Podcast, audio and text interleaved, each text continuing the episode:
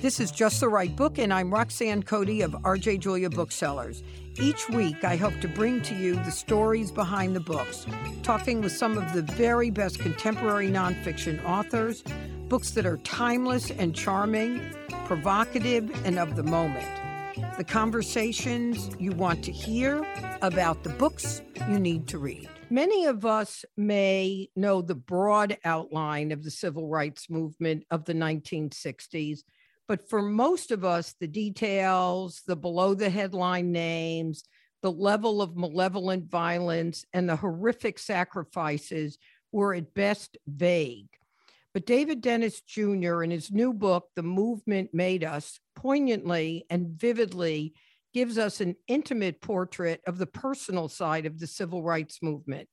David wrote this book in collaboration with his father, David Dennis Sr. His father had a pivotal role in the civil rights movement as an organizer and hero of the freedom rides, lunch counter sit ins, and voter registration drives, as well as an official of the Congress of Racial Equity.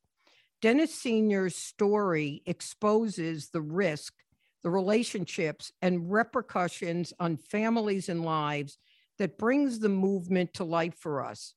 David Jr.'s skill as an award winning journalist and educator creates these stories of his father and the movement that has lingered in my mind and forced me to rethink today's movement for Black rights and safety. I am delighted to welcome David Dennis to Just the Right Book. Thank you for having me. Well, I, I just was mesmerized uh, by the book, David. And one of the things that might not be the reaction that people would think that really made me smile is your father talks about first getting involved in the movement because he wanted a date with Doris Castle. And then he right. quickly pivoted to an all in member of the movement willing to risk his life. What motivated him at that moment to give up his, you know, he had a plan for an engineering degree and a life of stability and progress and then he pivots. What, happened?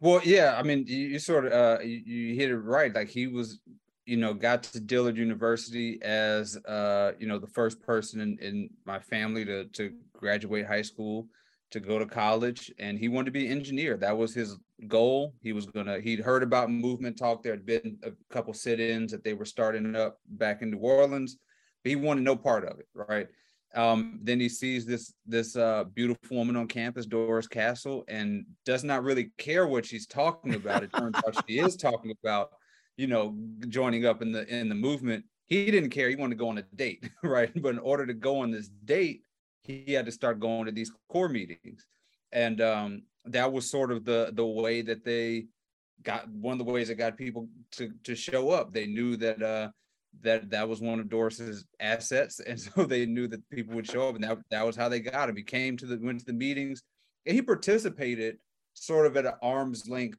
in terms of the movement work. He knew he was not going to get arrested. He wanted to finish school, but he would go um, learn about what they were talking about, help with some of the picket signs, help with the training, and then go back about his day. He was not going to get um, arrested.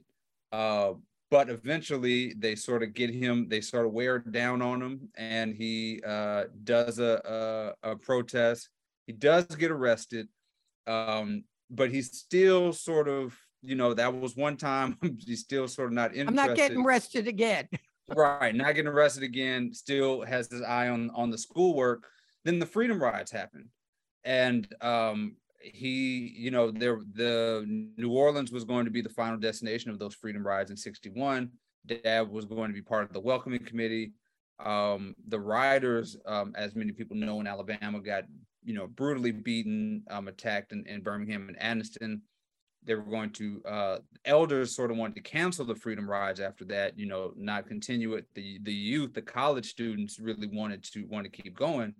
Um, so a crew out of Nashville led by Diane Nash and the crew out of New Orleans led by Retha Castle uh, went to, to Alabama to Montgomery to argue about continuing the ride. My dad ended up on that um, in that group by another um, sort of happenstance. He ended up in that in that crew. Um, still not interested going on the freedom rides, then when they were deciding on what to do, he heard somebody in the room say, "There's no space in this room for both uh, God and fear," and for some reason that triggered this thing in him that made him fully dedicated to this movement work. He volunteered to get in the Freedom Rides, and he really sort of wasn't looking no, no looking back after that.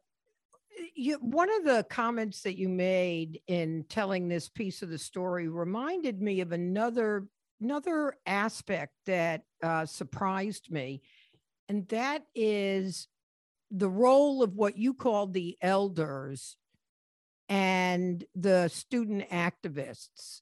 And what made me think about it was this I, uh, a couple of weeks ago, or maybe it was last week, interviewed Elizabeth Alexander for her book, The Trayvon Generation. And mm-hmm. one of the documentaries that she mentions is King in the Wilderness, which mm-hmm. uh, was done by Peter Kunhardt and is a just a brilliant documentary that portrayed sort of the fear and and the wearing down of Martin Luther King. It was a very personal portrait of him. But in the book, you tell the story about a meeting where Martin Luther King did not have his audience there, that the mm-hmm. students were in a very different place. Tell us what was going on there in terms of what the student activists wanted, what Martin Luther King wanted, and the other factions that were all also involved in the movement. Yeah, so this this meeting um, we're talking about is is um, to decide on if they're going to continue the freedom rides or not. Right. Um, the the violence that uh, the the violence that happened. I mean, it was uh, you know, nobody died, but it was about as close close to a lynching as you can get without people being killed in Anniston and Birmingham. I mean, there were they bombed the buses. It was you know brutally violent, and so you know Dr. King and some of the others were of the mind of let's not continue the rides until things are you know are safer. And the the, the students, the young folks, were really you know they were very into direct action. And they were saying we cannot stop these rides now. We cannot you know we can't let those you know these folks feel like they won. And so there was this sort of clash this generational clash in this meeting of, of whether to continue the rides or not. And one of the pro one of the issues that that dr king had was that uh, i think once the decision was made to continue the rides was if he would be on them or not. Right. Um and you know, his issue, one of the problems that he had was that um he had already had a warrant or um he'd already been um arrested somewhere else. And so this was going to if he got arrested on on at the end of this freedom ride which was surely going to happen um if they survived uh i mean he was looking at a long a lot of jail time and so strategically the idea was that you cannot let dr king you know go to jail for that that long he's a pivotal part of this movement. So some of the folks felt, especially the young people who also had uh, were out on bail and had warrants and things like that, felt as though this was sort of the older folks sort of you know setting themselves apart from everybody else and feeling that they were more important than them and um, you know dr king was was at that moment used to captivating rooms used to having these audiences that follow him but this was probably this was a contentious meeting where he was probably he was a target of a lot of people feeling sort of disenfranchised the idea of, of dr king right but but they obviously went on the mm-hmm. student activists won out and you know one of the things that you do so brilliantly in the book is reveal the toll mm-hmm. that this movement took on your dad and um, other folks that were involved. And in the prologue to the book, you talk about an old VHS tape of uh, James Baldwin that interviewed your father and revealed a father that was quite different from the father you grew up with. Share with us which David Dennis Sr. was in that tape.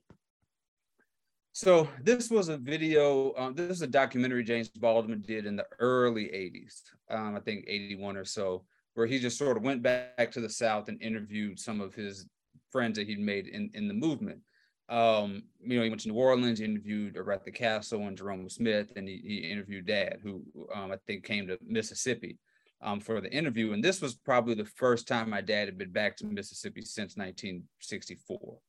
Um, and that person was different from the dad that I knew. I mean, he was um, so angry, so almost um, you know broken uh, by this by you know revisiting this this this movement space. I mean, he was. They were talking about Goodman, Chaney, and Schwerner and how many bodies that they had um, found while looking for those three men. He was, you know, filled with anger, filled with disappointment, almost dejected at at the state of of things and going back to that space. Um, and watching that video with somebody, you know, that was a, a time period that I of a, of a man that I didn't know. You know, I wasn't mm-hmm. born until 86. I didn't know about this person who spent his time between, you know, the 60s movement and him coming back in the 90s to Mississippi. I didn't know that person. And so to watch that sort of revealed to me just how deeply hurt and, you know, deeply, you know, just impacted he was by by his time in the movement. And in the in the interview that I watched, um, where you and your dad were together, he he seemed so emotional at even thinking about the damage that had been done to him to others um, in the movement. And so when you, it, it, reminds me, it reminds me of of this, David. There was a um, quote, or, or it was a response to a question. There was the son of an assassinated human rights worker from Africa. And his father he was a young boy when his father was assassinated. And he was asked if he resented that his father had sacrificed his life um, and, and thereby depriving his family of his father. And his answer was there are some parents who protect their children from the world, and there are some parents who make the world safe for their children. Mm-hmm. And, eh, you know, when you talk about the, that, you know, when I think you say in the 60s, your father sacrificed his life for the movement. And in this, and in the 90s, he sacrificed his family. I mean, mm-hmm. how did his role in the movement affect your relationship with him? Well, the um, what what made it so com- complex was that we moved to Mississippi in in '92 when I was six years old. You're a young man. You're in your 30s somewhere, right? Yeah, I'm 30, 36. Yes, I'm 36. Yeah, so. yeah that's young. Um, that's really young, I'll take it. I'll take it. I don't feel like it every day, so I'll, I'll take it. Uh, I'll, I'll, I'll, hold on to that. Um, okay. Yeah, so we we moved to Mississippi um, in, in 92 and that was, you know, I, that was my childhood. I lived in Mississippi till I was 18, and my dad, um, that was his first time returning to the state since the 60s. And so my childhood was formed by this man who was trying to grapple with coming back to a to a war zone, right? Mm-hmm. He that some of the most difficult traumatic moments in his life took place in. And you know, you go to Jackson and you drive by Medgar Evers' house is still there. You drive by the Masonic Temple where his eh, office was, and the COFO office was across the street. These monuments are still there, and he was returning for the first time while re-engaging with this movement work with Bob Moses, the Algebra Project. And you know, for me as a child to see that I was, you know, my my dad just seemed busy doing something that was more important. You know, like I just saw movement work as something that was more like uh, I did, you know, why I don't want to ask him to, you know, take away from this vastly important world saving thing to pay attention to me. you know. Right. And um, you know, he traveled, he was gone a lot. And there was, you know, it was it was difficult. You know, it was difficult to grapple with. And it wasn't really until we started working on the book that I understood exactly that this was what was going on, that he was revisiting this this this past for the first time. So one of the one of the pieces I want to make sure um, we get to is a pivotal moment in the civil rights uh, movement was your father's eulogy at the funeral of uh, James Chaney who, along with Mickey Schwerner and Andrew Goodman, were murdered in Neshoba County because of their attempts to get Blacks registered as voters. And it's a very powerful eulogy. And I wonder, and you have, um, you have uh, it in the book. I wonder if you would read a little piece of that um, so that our audience can understand how what he said impacted the movement at that moment. So if you would read that for us. All right. You see, we're all tired. You see, I know what's going to happen. I felt it deep in my heart. When they find the people who killed these guys in Neshoba County, you've got to come back to the state of Mississippi and have a jury of their cousins, their aunts, and their uncles. And I know what they're going to say not guilty, because no one saw them pull the trigger. I'm tired of that. We can't take it any longer and be wiped off the face of the earth. I look at the people of gray hair down there, down here, the tiredness in the faces, and I think about the millions of bolls of cotton that you picked, the millions of actions it took to chop it for $10 a week, $25 a week, or whatever you could get to eat. I watch the people here who go out there and wash dishes and cook for the whites in the community, the same ones who come right out and say, I can't sit and I can't sit down and eat beside a nigger. I'm tired of that, you see. I'm tired of him talking about how much he hates me and he can't stand for me to go to school with his children and all of that. Yeah, when he wants someone to babysit for him, he gets my black mammy to hold that baby. And as long as he can do that, he can sit down beside me. He can watch me go up there and register to vote. He can watch me take some type of public office in the state, and he can sit down as I rule over him just as he's ruled over me for years. This is our country, too. We didn't ask to come here when they brought us over here. I'm sick of hearing over and over again that I should go back to Africa. Well, I'm ready to go back to Africa, baby. When all the Jews and the Poles, the Russians, the Germans all go back to where they come from, too, you see. And they have to remember that they took this land from the Indians. And just as much as it's theirs, it's ours too now. We've got to stand up. The best thing that we can do for Mr. Chaney, for Mickey Schwerner, for Andrew Goodman is stand up and demand our rights. Demand. Say, baby, I'm here. Don't just look at me and the people here and go back and say that you've been uh, to a nice service. A lot of people came. There were a lot of hot blasted newsmen around, anything like that. But your work is just beginning. I'm going to tell you deep down in my heart what I feel right now. If you go back home and sit down and take it, goddamn your souls. Stand up. Your neighbors down there who are too afraid to come to this memorial, take them to another memorial. Make them register to vote, and you register to vote too. I doubt if one fourth of this house is registered. Go down there and do it. Don't bow down anymore. Hold your heads up. We want our freedom now. I don't want to have to go to another memorial. I'm tired of funerals, tired of them. We've got to stand up. I'm tired of funerals. We've got to stand up. I'm tired of funerals. We want our freedom now. Stand up. So they didn't want your father to give that kind of eulogy. They wanted something you know, calmer, settle everybody down. Your father, as as was clear in that passage, was sick and tired of the of of being asking for quiet and peace. So what was the reaction to that eulogy? Well, that well, I think um, you know, I think to I should backtrack a little bit and, and mention that dad was supposed to be in the car with Goodman Chaney and Schwerner. Mm. Um, and you know was only by uh, a bronchitis and Mickey Schwerner telling my dad that he was too sick to ride with them. Um, essentially, is the only reason he wasn't in that car. So he was feeling all of that and a lot of other things at that moment that he gave that eulogy, and they wanted him to do sort of this kumbaya peaceful eulogy because uh, they wanted the Freedom Summer to go off without a hitch. They didn't want any more sort of drama or anything like that. but what he what by delivering that eulogy, what he did was told the rest of the country exactly the kind of violence and life that was going on in Mississippi.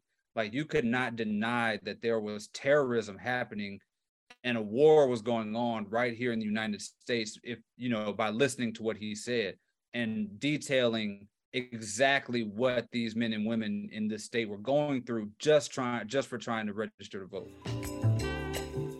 We will be right back after a word from our sponsor. With Masterclass, you can learn from the world's best minds anytime, anywhere, at your own pace. You can learn songwriting from John Legend, improve your writing skills with Amy Tan, or learn how to cook the perfect poached egg from Gordon Ramsay. With over 150 classes from a range of world class instructors, that thing you've always wanted to do is closer than you think. I loved exploring Chris Hadfield's course on space exploration.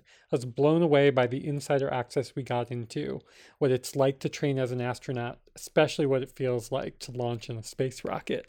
You see it in the movies all the time, but to hear it step by step was completely new for me. And then diving deeper into how rockets are fueled and how much it all cost. I highly recommend you check it out. Get unlimited access to every class and as a Just a Right book listener, you get 15% off in the annual membership. Go to masterclass.com slash rightbook now. That's masterclass.com slash rightbook, R-I-G-H-T-B-O-O-K, for 15% off Masterclass. Just like the best books, the best TV has great writing, great characters, and great stories. And some of the best stories of all time have come from the pens and typewriters of Britain's female mystery writers. That's why I'm loving BritBox, the streaming service created by the BBC and ITV. With BritBox, Britain's queens of crime are streaming all in one place. Agatha Christie, Ann Cleeves, Val McDermid, Kate London, these writers are the brains behind so many of British TV's best series. From familiar favorites like Poirot and Miss Marple to smash hits like Shetland, Vera, Karen Pirie, The Tower, and so many more. All streaming now on BritBox. I don't even know where to start on what we watch all the time at home. It's usually my accompaniment right before bed. Um, everything from Vera and how brilliant Brenda Blethyn plays that role to the kind of quiet burn that Shetland really drives until you get to the last couple episodes and it's just twist after twist after twist. And I think there's no other place that you can see more Agatha Christie adaptations. So sign up for BritBox today to check out the She Wrote Murder collection of Britain's best book to screens adaptations. I have a special limited time offer for our listeners 50% off your first month when you sign up for a monthly plan, but only if you go to BritBox.com and use my promo code BOOK at checkout. Don't wait. Get 50% off your first month. Use promo code BOOK, B O O K, at BritBox.com.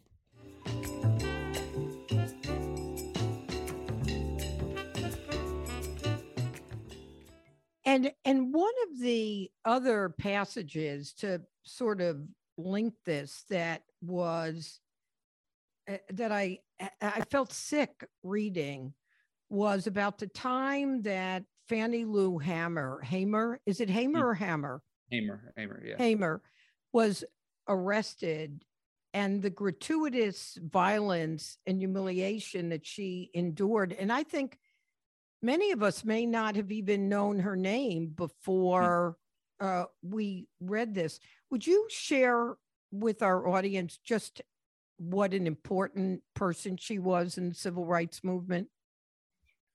Yeah, um, Fannie Lou Hamer was the backbone of the Mississippi movement and really the the entire movement. You know, at the time, I mean, she was a uh, sharecropper who, um, you know, had, you know, I think an eighth grade education, and she was just this powerhouse. I mean, she was wise. She just had this uh, way of thinking about structures and thinking about things, uh, organizing in a way that was extremely useful to the to the movement. Everybody listened to her, and so um, once one you know one time she was taking a, a trip uh, with the SCLC, uh, she was they were intercepted in Winona and they and she was brutally beaten. I mean, she was tortured in this jail cell uh, almost the point of death and, and had injuries that she really never recovered from.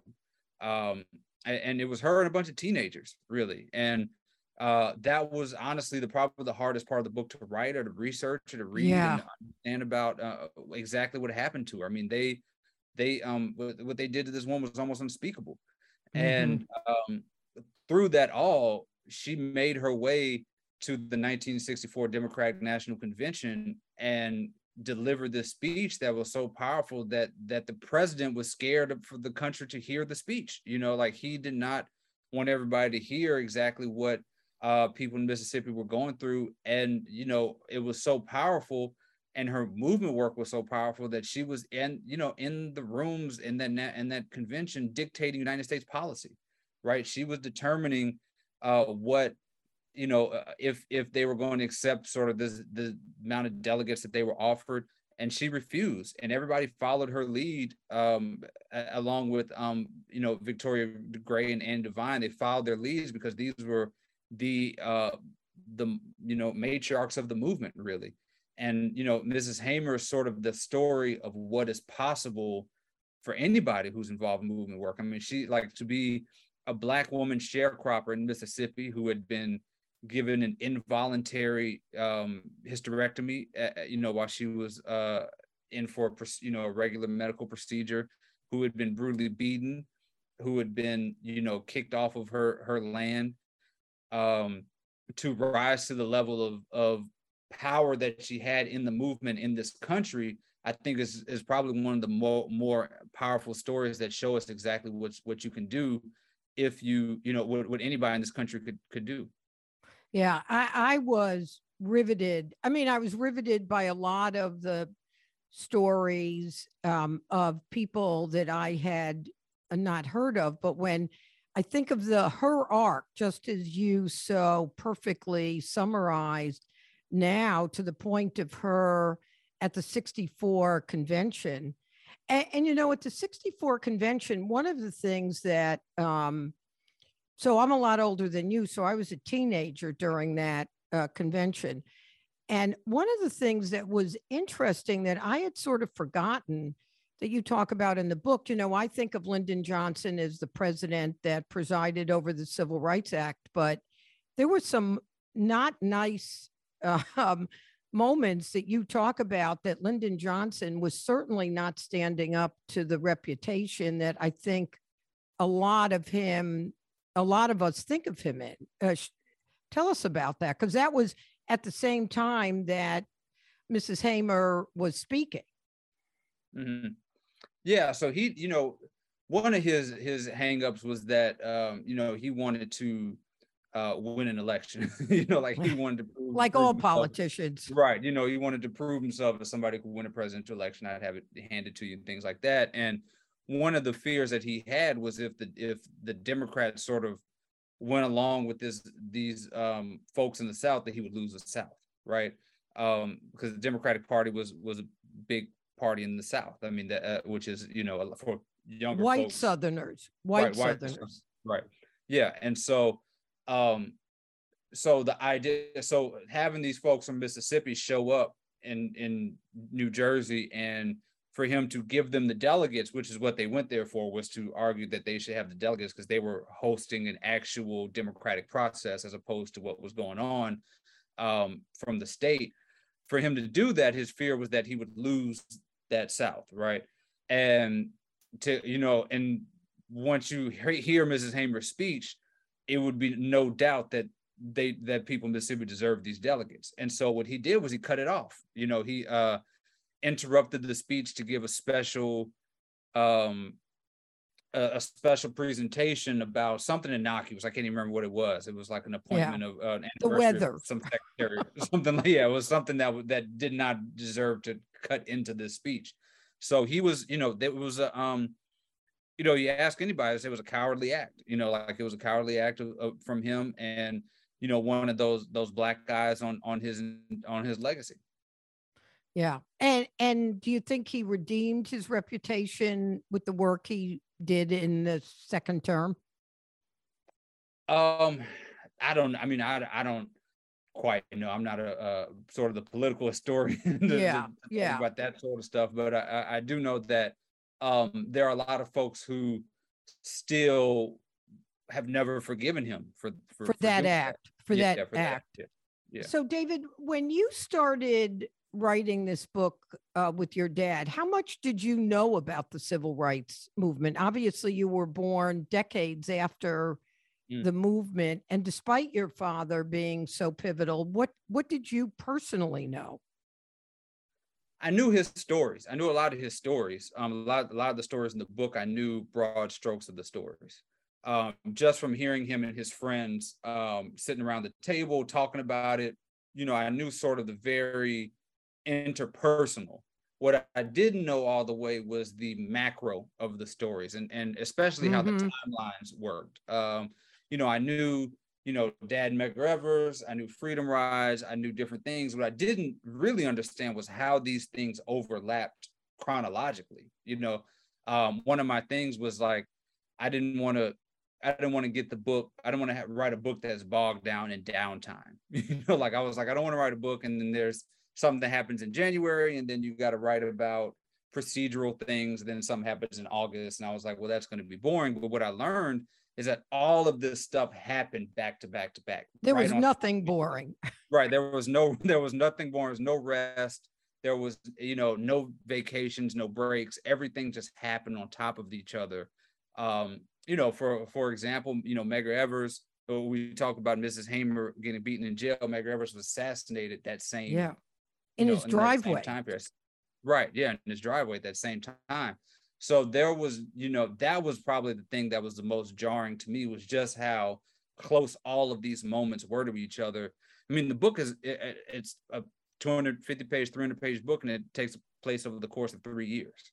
You right. know, um, and and really, you know, to me, it, I, I knew my dad's age, you know, but when you're a kid and you hear your parents talking about their past, you still think of your parents, you know. Yeah. And yeah. so it wasn't until I was trying to actually put myself in my dad's mind and put myself in his perspective that I realized that this is a kid, this is a child in, in, in a lot of this. That was another part of this that was that was eye opening. That dad was, you know, uh, 20 to 23 for, for pretty much the whole book. I mean, he was a freshman when right. he first got in, but he was a freshman at at Dillard, right? Right. Uh, yeah. When he yeah. Uh, so David, you had, you know, you talk about your father was gone and you had uh, this kind of um, relationship with him that was at a remove to some degree how did how did writing this book change your relationship with your father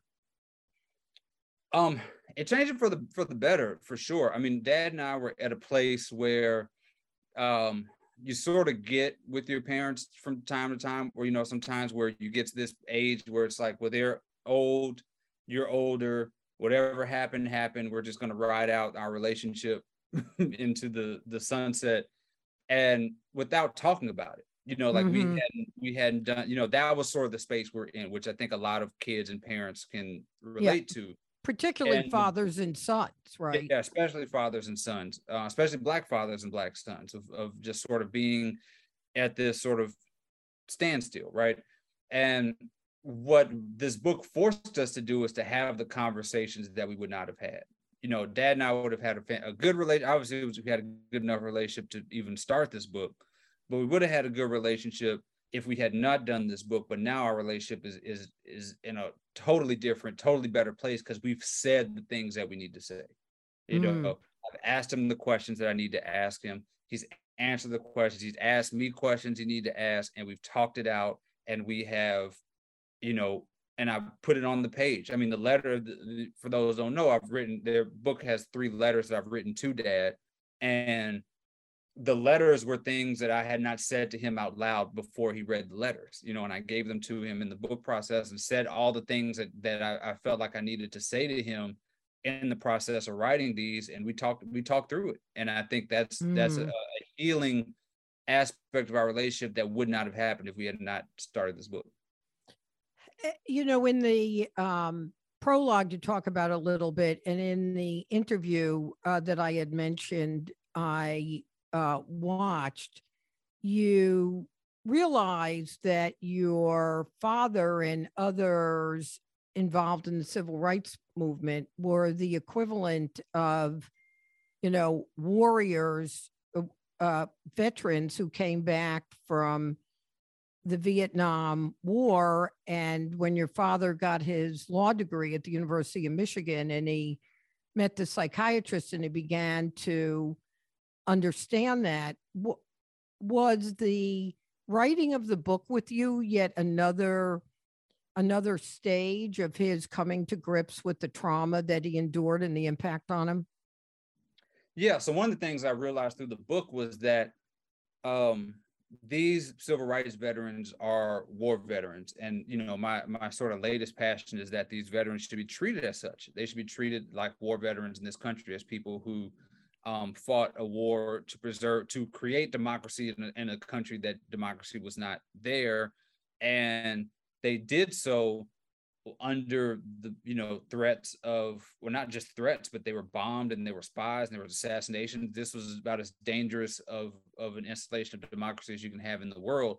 And there does you know ptsd comes from that. And so there was uh, a lot of this stuff that my dad had buried away there are a lot of things that he had totally forgotten you know my dad's memory um, according to other historians and people I've talked to, is, is pretty good in terms of remembering things movement. But in the most traumatic moments, there are things he just d- did not remember, like what happened the weekend Medgar Evers was killed. My dad just some of those things are just really hard to to, to come back to him, and he was digging up things that he he long buried uh, for a long time and talking to other people since the book has come out and since that they you know they were reading these you know have read the book they have new memories that are coming out that mm. they had um they they had totally forgotten about and so this is a a the scope of this is wide in terms of all of these veterans and what they went through and what they're still coping with and eh, you you have you you just did and you in the book describe uh, the movement as a war. Um, and when you think about what you learned in writing this book, how angry uh, does it make you that so much was sacrificed then, yet the Black community is still enduring some of the same issues? I mean, you were in your own controversy when you wrote an article uh, right when Trump was elected. Was it right mm-hmm. before the Super Bowl? And your right, own yeah. family was threatened uh, today, right? Right. Um, 60 years after your father uh, was in the movement. So, h- how does all that sit with you right now? Yeah, I mean it's it's extremely frustrating, especially even I mean since the book has come out, it seems like we've gone back decades backwards. You know, which is you know there are places that I, I don't even want this book to be taught. I'm sure you know, um, and we are in a place where yeah it, it it is extremely frustrating. However you know and and the book was sort of sort of began out of that frustration to be honest. The book sort of started in this idea of you know what my my dad and his and his peers did and look at we're still trump is president and this is what's going on. However what i've chosen to take from this is the hope that the you know hope from the book is that I, you know, I, I can easily get bogged down in the frustration because it is very easy to just go, you know, look at the news and see what's going on. But what I'm what I'm choosing to glean from this is the hope that the people like the Mrs. Hamers of the world are still the spirit is still here and then if these folks could have changed these things in the 60s then then we can we can still uh, uh affect change now and so speaking of affecting uh, change uh, before um, we go to the close of the book, it's pretty inspiring to see your dad now. So he goes back to Mississippi.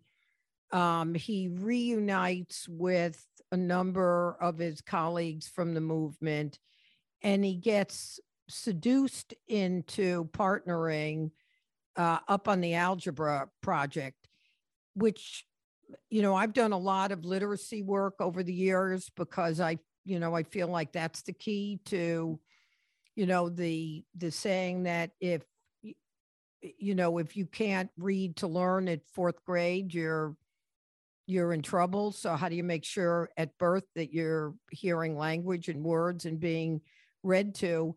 And it was pretty inspiring to think about the work your dad's now doing on the algebra project. So tell us about your dad today yeah, so dad is is is still moving and shaking. People have been asking me, you know, like the travel and stuff for the book. How is your dad doing? Like, ask me how I'm doing. Dad is used to traveling. He hasn't stopped being on the road. I'm the one that's trying to trying to keep up with him. So he has uh, been doing algebra project work for 30 years now, um, which is you know trying to increase math literacy. Uh, you know, him him and Bob Moses' idea was that the the next sort of frontier was was math literacy. The gap was um, was performance in math. And so they are just, uh, you know, Bob Moses passed last year, but dad is sort of um, keeping keeping things going with the Southern Initiative of the Algebra Project. And what they're doing is pushing um, these programs into these schools and helping, um, you know, young kids uh, understand math, get better at math, perform better to sort of close that that performance gap. And and, and your dad's like oh, just about to turn 81. He is about to turn 82. 82. Yes. And, and, he just seems like he's caught a second wind or a third wind or a fourth wind, whatever. Know, I don't know what kind of wind he has, but it's more than I have. He's so I mean, he's, he's uh, you know, he we were out in, in New Orleans for Essence Fest, and he was up all night and and partying and having a good time. So I don't know where he gets it from, but he does not does not stop at all. So yeah, um, David, so what what's your hope for the book? What what do you hope the reader um, comes away from the book having learned or experienced? My hope is that the reader, you know, I think when we think about what's going on in the world, everything seems like too big for us like to handle like turn on the news now there's roe v. Wade there's climate change there is you know all these things that just feel like too overwhelming. Large. right. And so the idea here is that you know if you you don't have to solve everything you know and you don't have to be martin luther king to be uh, an impactful part of the movement like this movement in this book is from sharecroppers to teachers to business people to college kids to churches to elders, all these folks did something. And so the idea is that if you do something and the person next to you does something and everybody, you know, just contributes in some sort of way, then that's how we will impact change. I think people feel like, oh, if I'm not getting arrested or if I'm not, you know, the the leader, I I might as well do nothing. But no, that's not how it works. Do something and you can be a part of, of, of a change that everybody's a part of and we can sort of you know get inspired to do things together mm, I, I love that we will be right back after a word from our sponsor whether you're craving a good mystery or just need to get away for a while june's journey is the perfect game for you sit back relax and let your inner sherlock escape to the glamorous roaring 20s You'll search for hidden clues to solve mystery after mystery across thousands of vivid scenes. And with new chapters each week, there's always a new case waiting to be cracked. June's Journey has tons of fun and unique features to keep you entertained. Chat and play with or against other players by joining a detective club. You'll even get the chance to play in a detective league to put your skills to the test. Help June relive some of her fondest memories with the new memoir feature piece together her past to complete gorgeous albums and unlock exclusive awards like Island Beautifications. And let your imagination run wild by decorating and structuring your island to your own taste. I was surprised how much time I spent when I first played June's Journey. It's really inviting, and the more you play and the more secrets you find, the more you want to continue to solve the murder. It's also the perfect game to play whether you're having your morning coffee right before you want to get to work, or like I do right before bed when I just need time to unwind. Find your inner detective and download June's Journey today. It's free to download and available on Android and iOS mobile devices, as well as on PC through Facebook Games. And join the 30 million fans. We all want to learn way more than what we have time for. How many books are on your Kindle list? How many email newsletters do you have unread in your inbox?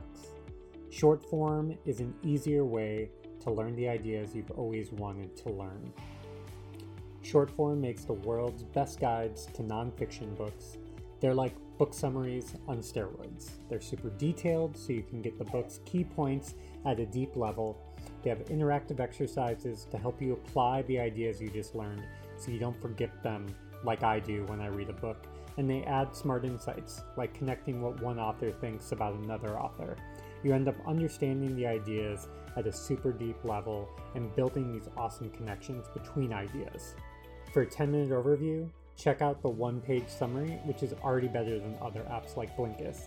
Then to go deeper, read the full guide. Shortform also makes guides to important topics you should know, like inflation in the economy, strategies on how to run a better business, and what's happening with Bitcoin. They make these by collecting a lot of sources with different perspectives for a super objective, balanced treatment like Deep Work by Cal Newport, details very specific steps that I can take to focus and resist distractions, like social media, by strengthening my mental capacity, and how these simple steps is vital for our modern economy. I spend 20 minutes each morning reading Shortform to check out new books I've heard of, which helps them determine upcoming episodes of just the right book.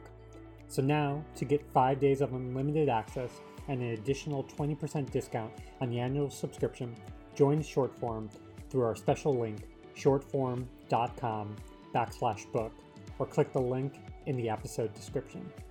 Once again, that's shortform.com backslash book.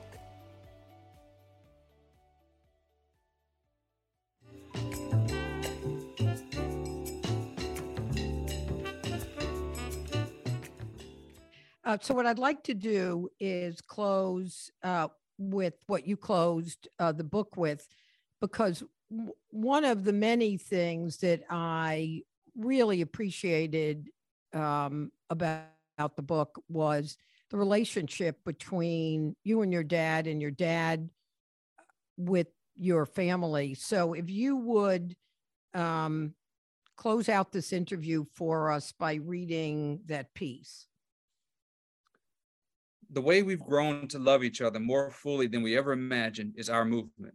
Against the odds that kept George Floyd and Eric Garner from watching their children grow old, and the destruction that kept Trayvon Martin and Aiyana Jones and Michael Brown and M- Ma'Khia Bryant from live, giving their parents grandbabies to love on. We don't love each other simply in spite of what white supremacy has tried to do to us, but we had to claw through rubble dodge mines, and bandage deep gashes on the way to become father and son because we wanted to give each other the best of what we had. To sit with my father on an 80th birthday that this country never wanted him to celebrate in the heart of a virus that wanted to keep us physically distant is our victory. To watch dad play Nintendo and card games with his grandchildren, who a few weeks later he started having bi-weekly Zoom meetings with to talk about his time in the movement to show them the man I spent my life looking for, to make sure they too truly see him. It's all a continuation of the power it took for him to open himself to me so I can transcribe his entire life on these pages. It's the determination to see ourselves for who we are and love each other harder than this country has hated us.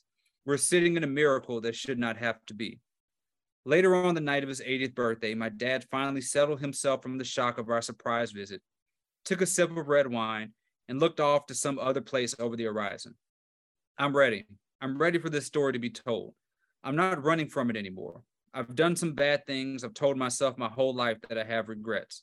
But I think if I'd done anything different, I don't know what I would that I would be here with you all right now. I can't imagine doing anything to lose this feeling I have at this very moment in my life. This is who I am, and I'm okay with it. Well, David Dennis uh, Jr., uh, thank you so much for uh, sharing this story of your dad, David Dennis Sr., because along the way, I think